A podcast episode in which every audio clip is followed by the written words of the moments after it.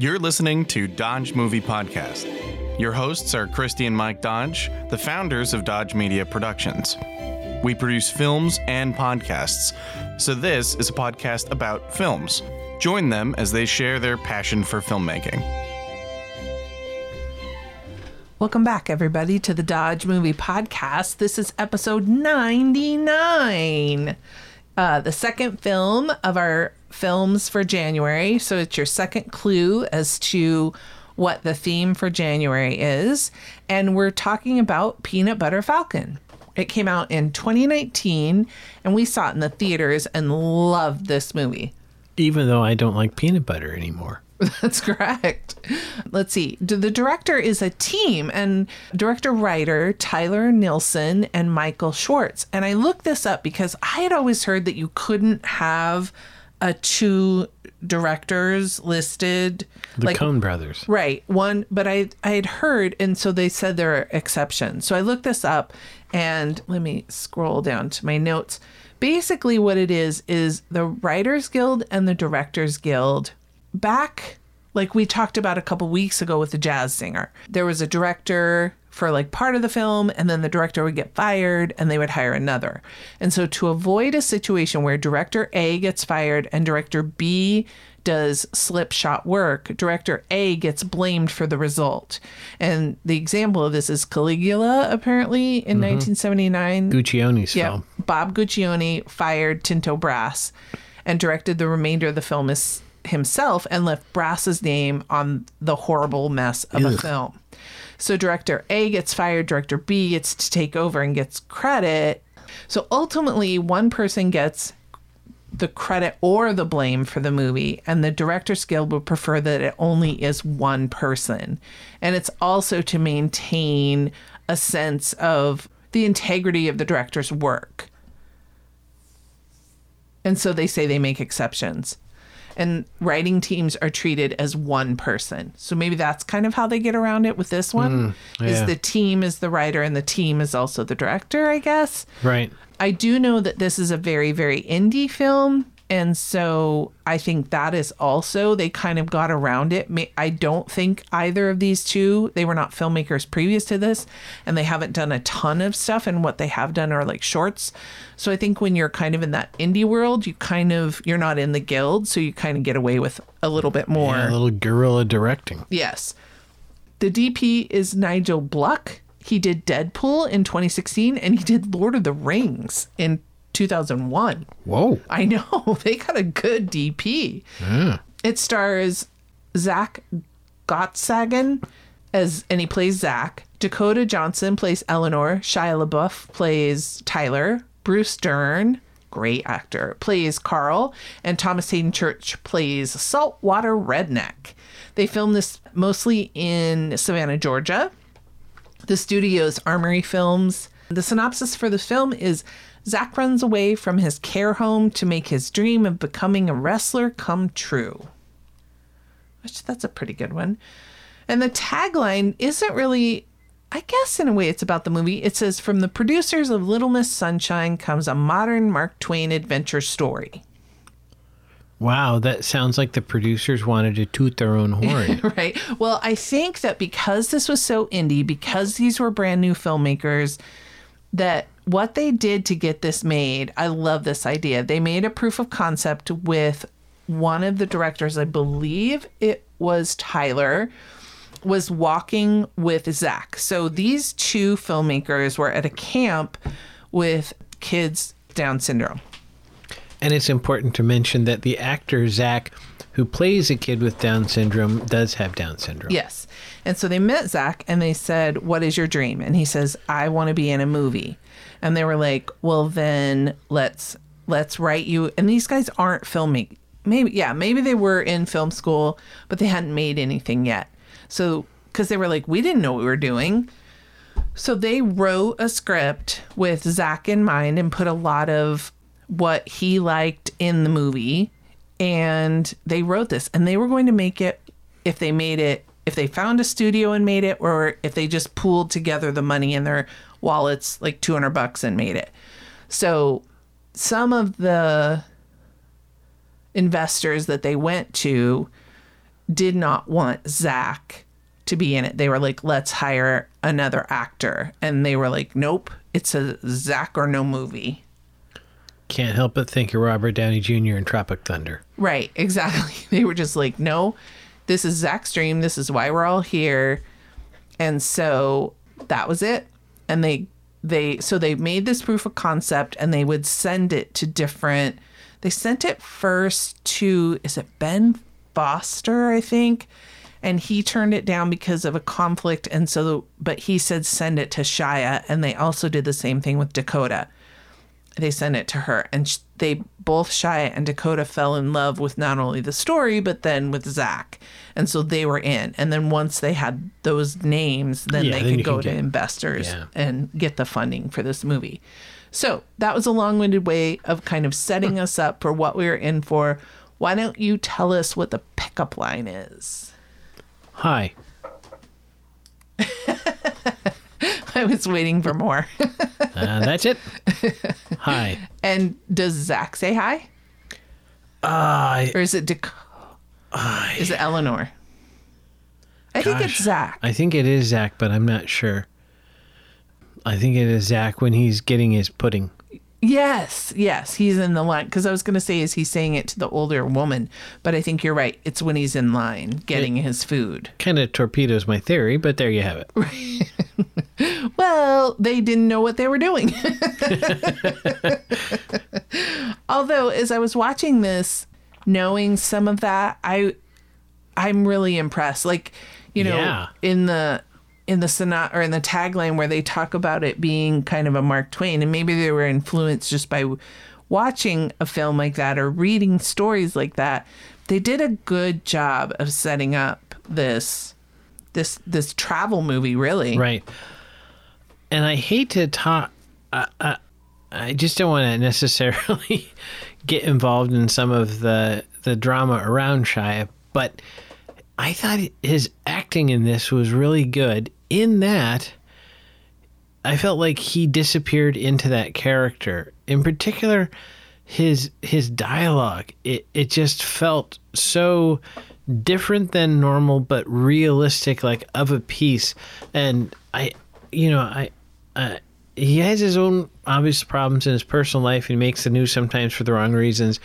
But I really was impressed with his his performance in this film, and as I mentioned before when we were talking off air, because you know that's always the greatest thing to talk about in your podcast is things you haven't said to the in the podcast. But nonetheless, I felt like Dakota Johnson really uh, to me came across at least in the back half of the film as like a, a big hollywood star so that helps when you have some pretty not just you know popular people to put butts in seats but to give these performances that really are pillars to hold up this film but in a sense i think zach is still the star right and maybe he's acting a little close to home and uh, but i really think that this film yeah, it found it has heart. I mean, uh, that maybe sounds a little, uh, you know, dismissive, but I really do think this film is kind of heartwarming and funny, and it's got, you know, these two characters with the they're they've got a challenge, and they don't really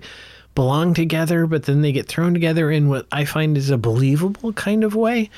But so I don't know that part of the South well enough to know if that's an accurate depiction of that area, but it, it felt like it was this uh, a whole different world. It was I thought it was just really really well done. I think one of the things that you are picking up on is in one of the interviews, Shia said that he's part Cajun and part Jew.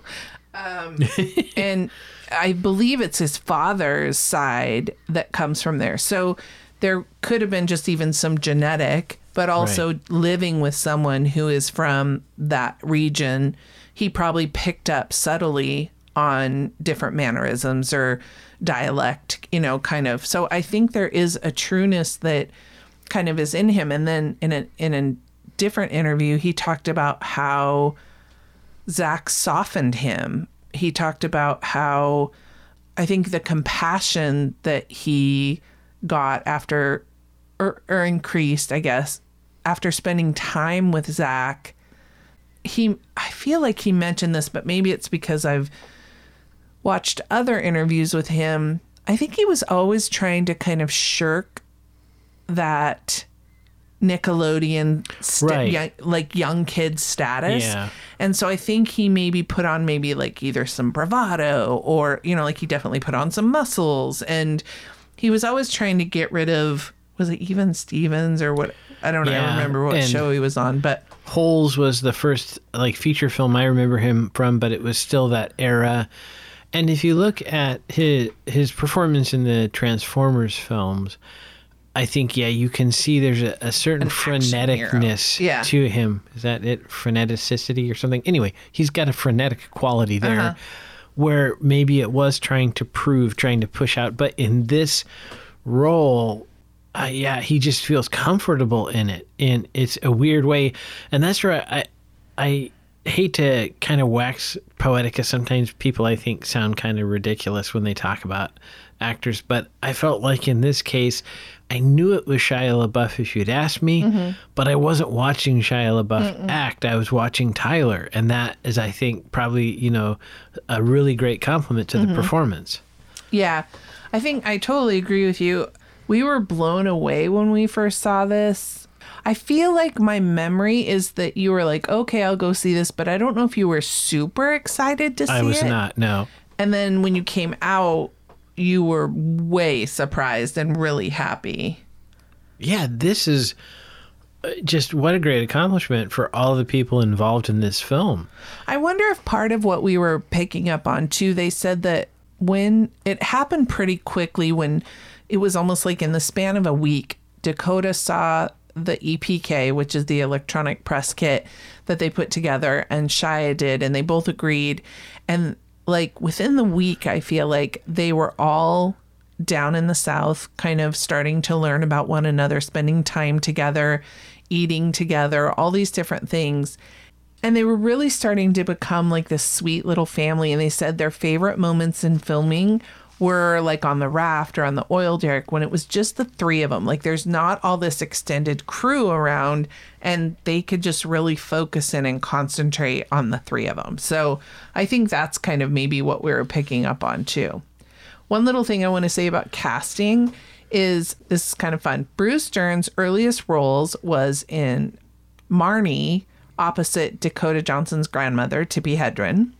He also appeared in Smile and Mulholland Falls with her mother, Melanie Griffith, and he appeared in Django Unchained with her father, Don Johnson, and now her. So Wow. he has been acting. I mean, I think that just speaks to his uh, career.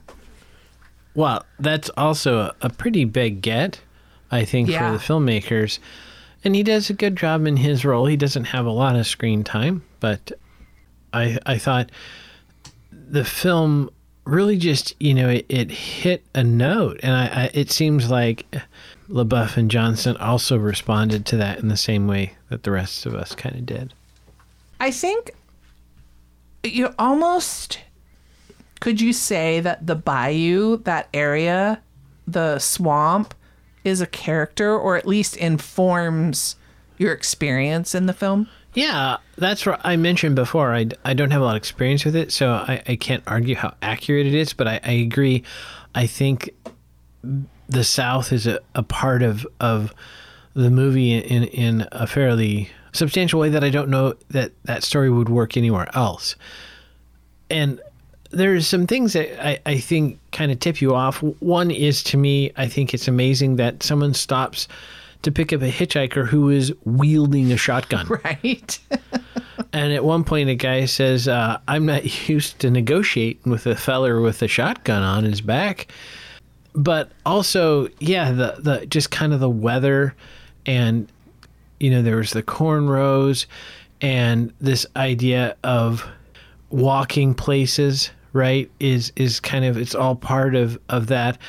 I assume they didn't have to use the infamous sweat gloss on them, but they looked just Hot and hot and sweaty. sweaty, which I think is summer in Georgia. Mm-hmm. So yeah, I would say yeah, the the environment was certainly part of the film. And then as far as the writing, somebody mentioned this in one of the interviews and and I really enjoyed this line where Bruce Dern talks about friends are the family you choose. And I think these three throughout their travels and mostly Tyler and Zach very much exemplify that. And to a certain extent Bruce Dern's character as Zach's roommate in the in the senior living that he was in kind of because Bruce Dern's character is annoyed that he has to watch all these wrestling movies, but it's almost like he does kind of feel bad that there's this young person with Down syndrome who is forced to live in a senior living because that's the only facility that he could be in. And so he actually kind of helps him escape and but maybe that's just cuz he didn't want to watch any more wrestling videos, but but he seemed I don't know I don't feel like paternal is the word, but maybe like grandparent like almost. Right. Maybe avuncular, like a, an uncle that, Yeah. that's helping you get into trouble. yeah, definitely.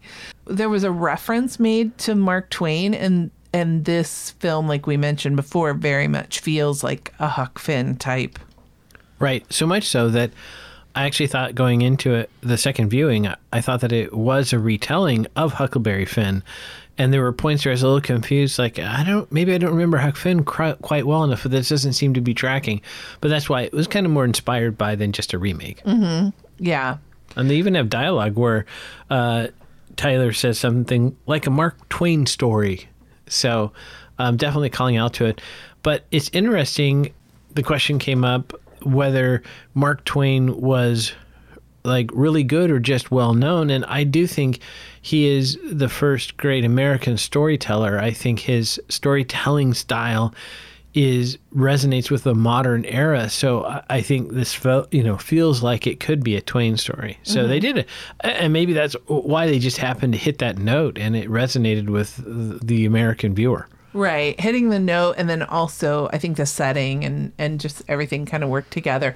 So we talked about also offline um the scene where Tyler and Eleanor need to have a conversation but they don't want to they Oh, don't yeah. want to upset Zach. And so Tyler has been teaching Zach to swim and part of that is holding his breath.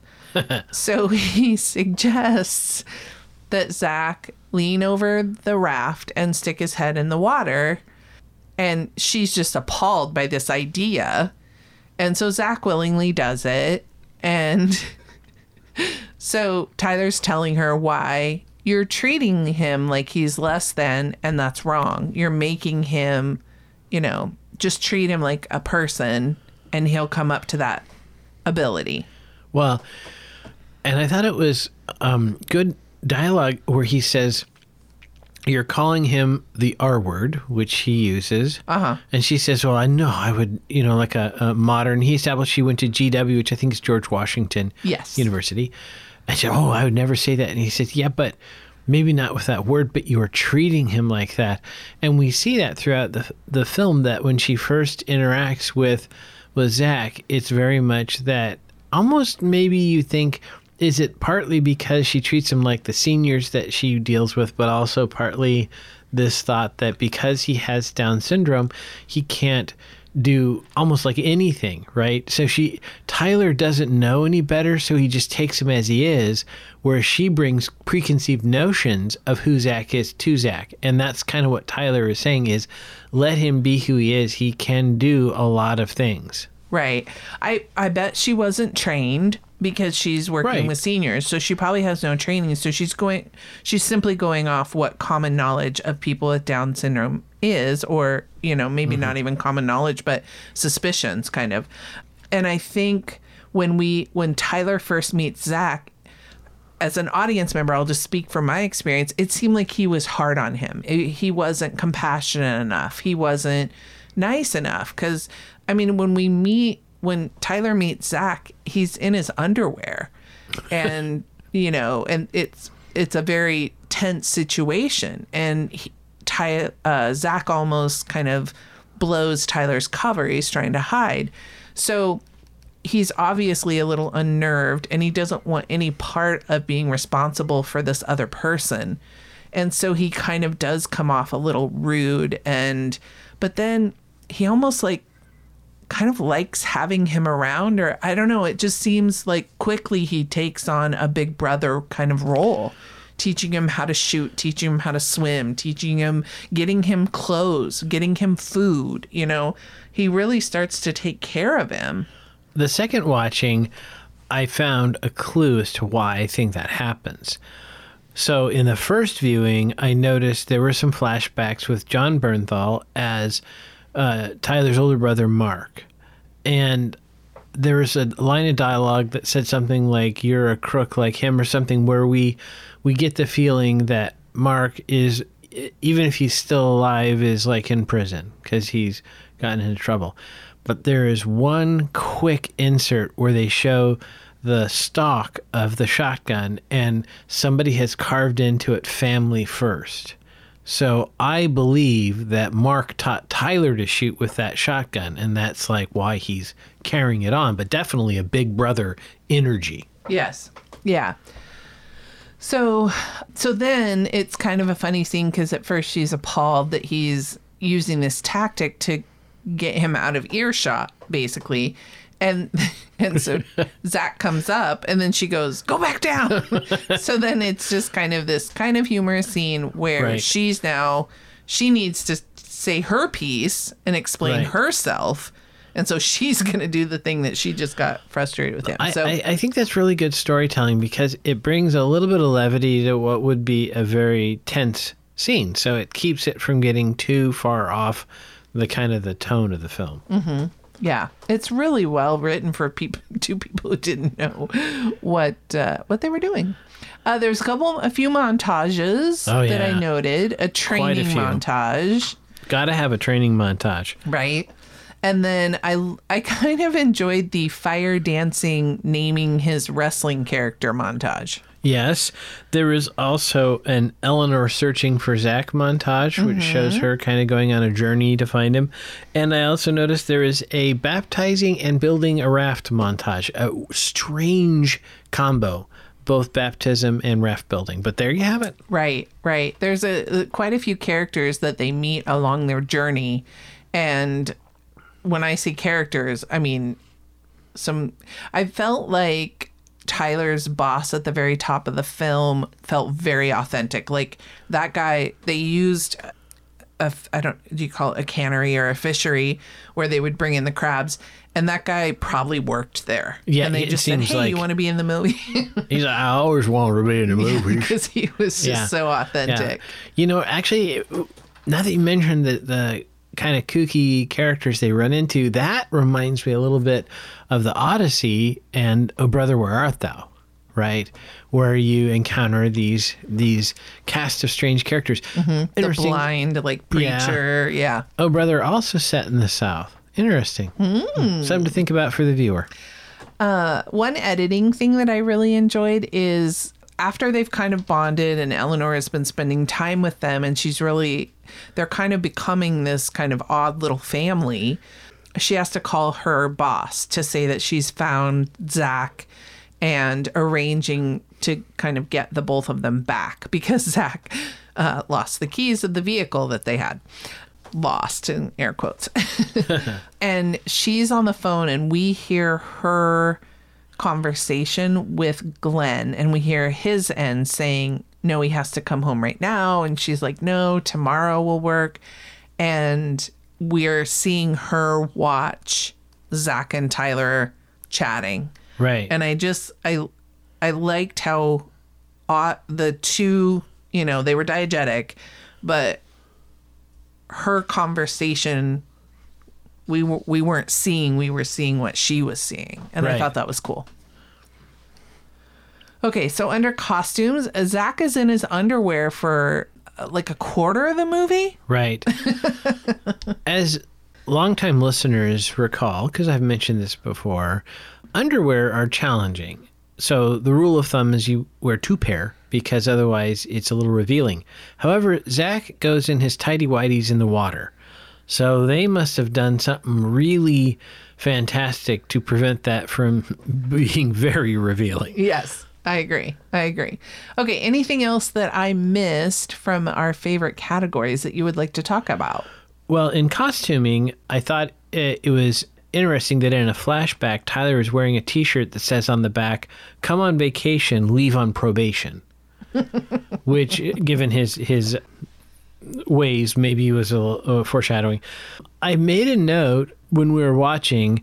Did the makeup artist do all the tattoos on Rat Boy, the guy who beats up Tyler? But I did some research, and that individual is actually a rapper in that area. And no, he comes with all With of all those, those tattoos, tattoos. even the ones on his neck. Well, that's nice choice. for the the hair and makeup. They didn't have to do all that. Yeah, that would have been quite a bit of work. Now, what I don't know is whether Shia LaBeouf's tattoos on Tyler were his or were someone else's. I think his were all real, also. I, I, I thought so too, but didn't know for sure. And given the budget and kind of the general indie feel of this, probably no fake tattoos were applied. Yeah. All right. Any head trauma? Yes, there's quite a bit of head trauma. Oh no. Well, I guess when you have a film about wrestling. Right. So at 2 minutes 20, when Zach is making his first on screen but second escape attempt from the the old folks home, he gets Terry Crews office linebacker from the right side of the frame. I'm going to call that head trauma. Tyler loses a fight with Rat Boy and Duncan, and there's some head trauma there. At 24:15, Tyler punches the kid who pushed Zach into the water off of the tower, and then most importantly to the plot at 128.50 duncan hits tyler in the head with a tire iron and i'm going to say that in every case that would be fatal but perhaps at the last second duncan didn't want to be homicidal and and you know twisted Pulled to the back. side pulled it, his blow a little bit but yeah so there's quite a bit of head trauma there The producers didn't want Tyler to make it. Uh, the scene after that, there's a, a moment where he is Right. revealed to be alive after the m- impact. And the scene before that, they're in the hospital and a doctor comes out and we don't hear what is said, but Dakota's reaction lends you to believe that he did deceive, d- that he did die. yep yep And so, but the filmmakers felt like it was just too much and too sad. And so they fought for Tyler to kind of rise up at one point and in the final scene so that the movie can end on a an up note. And I think that was a good choice. This is fascinating because I'm generally the proponent of a happy ending. And Are you going to disagree with me right now? I have to say, I think the film would also work if Tyler didn't make it. Wow. I just love that like they're going to be together. Oh yeah, I like it. and- I like it better. okay. But I think from the arc of the film that I could see that that maybe it would work with because Tyler has completed his redemption. Right, but wouldn't it yeah, Interesting. he's completed his redemption but it doesn't mean that he can't go on and you know he was he was stealing out of out of crab pots and so he could Right. get like a real job like a legit job and they could get a little house and right. maybe zach could live with them and they would we- have a baby Well, uh, Dakota Johnson's character and Shia LaBeouf's character, not Zach. yeah yeah yeah Zach. yeah that's what i meant i meant Okay. yeah they they would take zach in and you know help him Okay, I was gonna make a crack that um, of course you were if it was the Farrelly brothers, it would be a thruple. but to be fair, since Green Book, they've really kind of gone a slightly different direction in their films. So, Ah, right. not, not quite as um, something about Mary. Right. Did we get? I believe we got a smooch from um, Eleanor and Tyler. Smoochy, smoochy, smoochy. I didn't make note of it. I thought there's one. It's just They very- make out in the Trans Am. I just didn't write it down. Oh, okay. Yeah. All I right. know.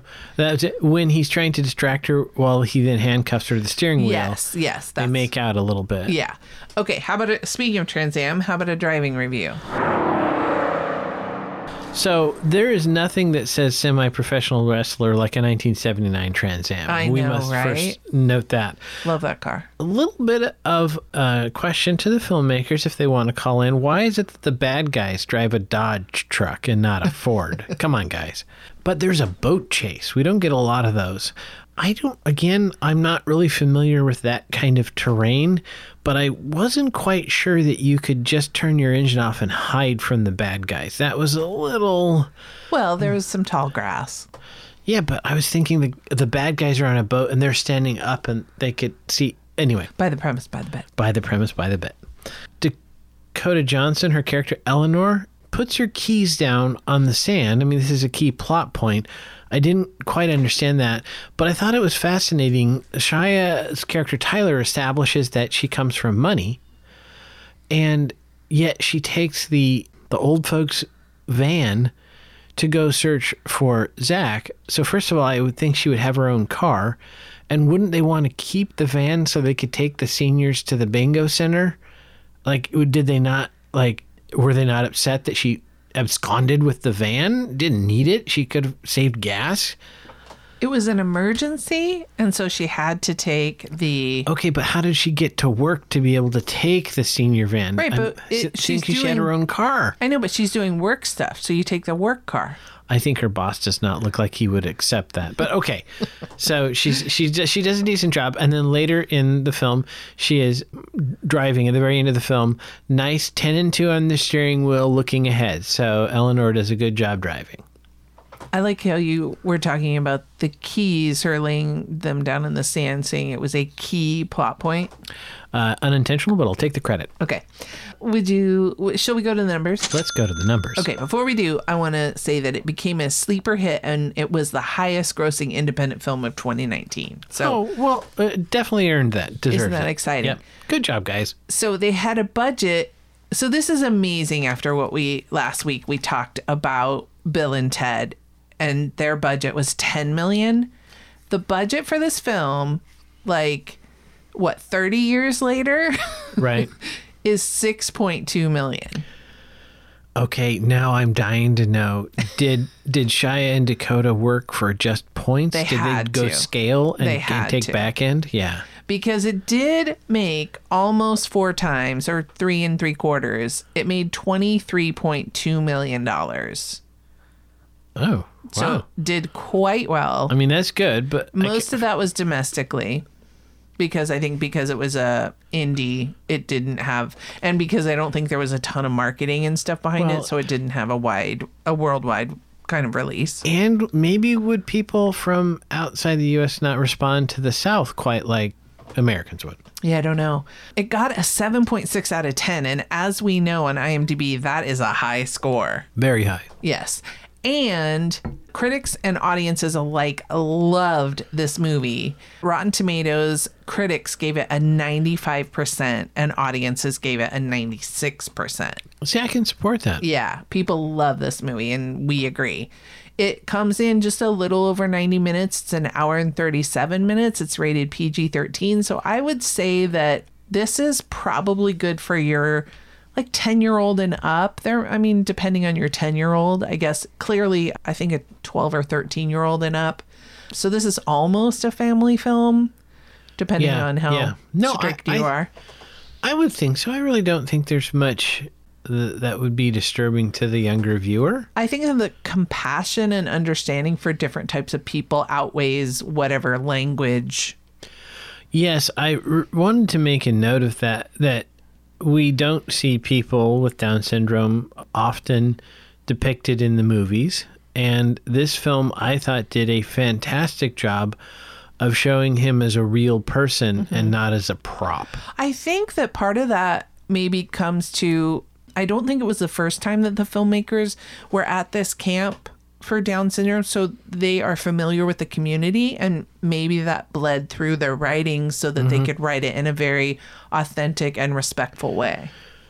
There was a, a film a number of years ago called The Ringer with Johnny Knoxville, and uh, the the gag is that he is pretending to have Down syndrome to compete in athletic events. And I remember when I saw the trailer, I thought, "How could you make this film? This is so offensive." But then I read that the community actually embraced it because the characters were shown as real people and not as this kind of, you know, kind of caricature, two dimensional person where only their condition is is there. And I think this film takes that and and goes even farther, mm-hmm. right? It really shows Zach as a real person, and I was heartwarmed to see that the actor has gone on to do other acting. Mm-hmm. Yeah, he's he's great. It's listed as an adventure comedy drama. I think I maybe said that. But what I really wanted to say is this one got nominated for quite a bit, and I'm so excited. Zack actually won for the Hollywood Critics Association for Newcomer, and the film won top 10 indie film from the National Board of Review, and super exciting, it won the Audience Award at South by Southwest. So it's so good when you see like a heartwarming film like this get not only the attention from the awards, but then also, you know, obviously between the the scores and the being the highest grossing indie film, like all the way around, it just it got the love. That wraps up our second film for the month of January. Keep those guesses coming in. What is our theme for January? You can either email us or call us. All that information will be in the show notes. And never forget, Dodges never stop, and neither do the movies. Thanks for listening to Dodge Movie Podcast with Christi and Mike Dodge of Dodge Media Productions. To find out more about this podcast and what we do, go to dodgemediaproductions.com. Subscribe, share, leave a comment, and tell us what we should watch next. Dodges never stop, and neither do the movies.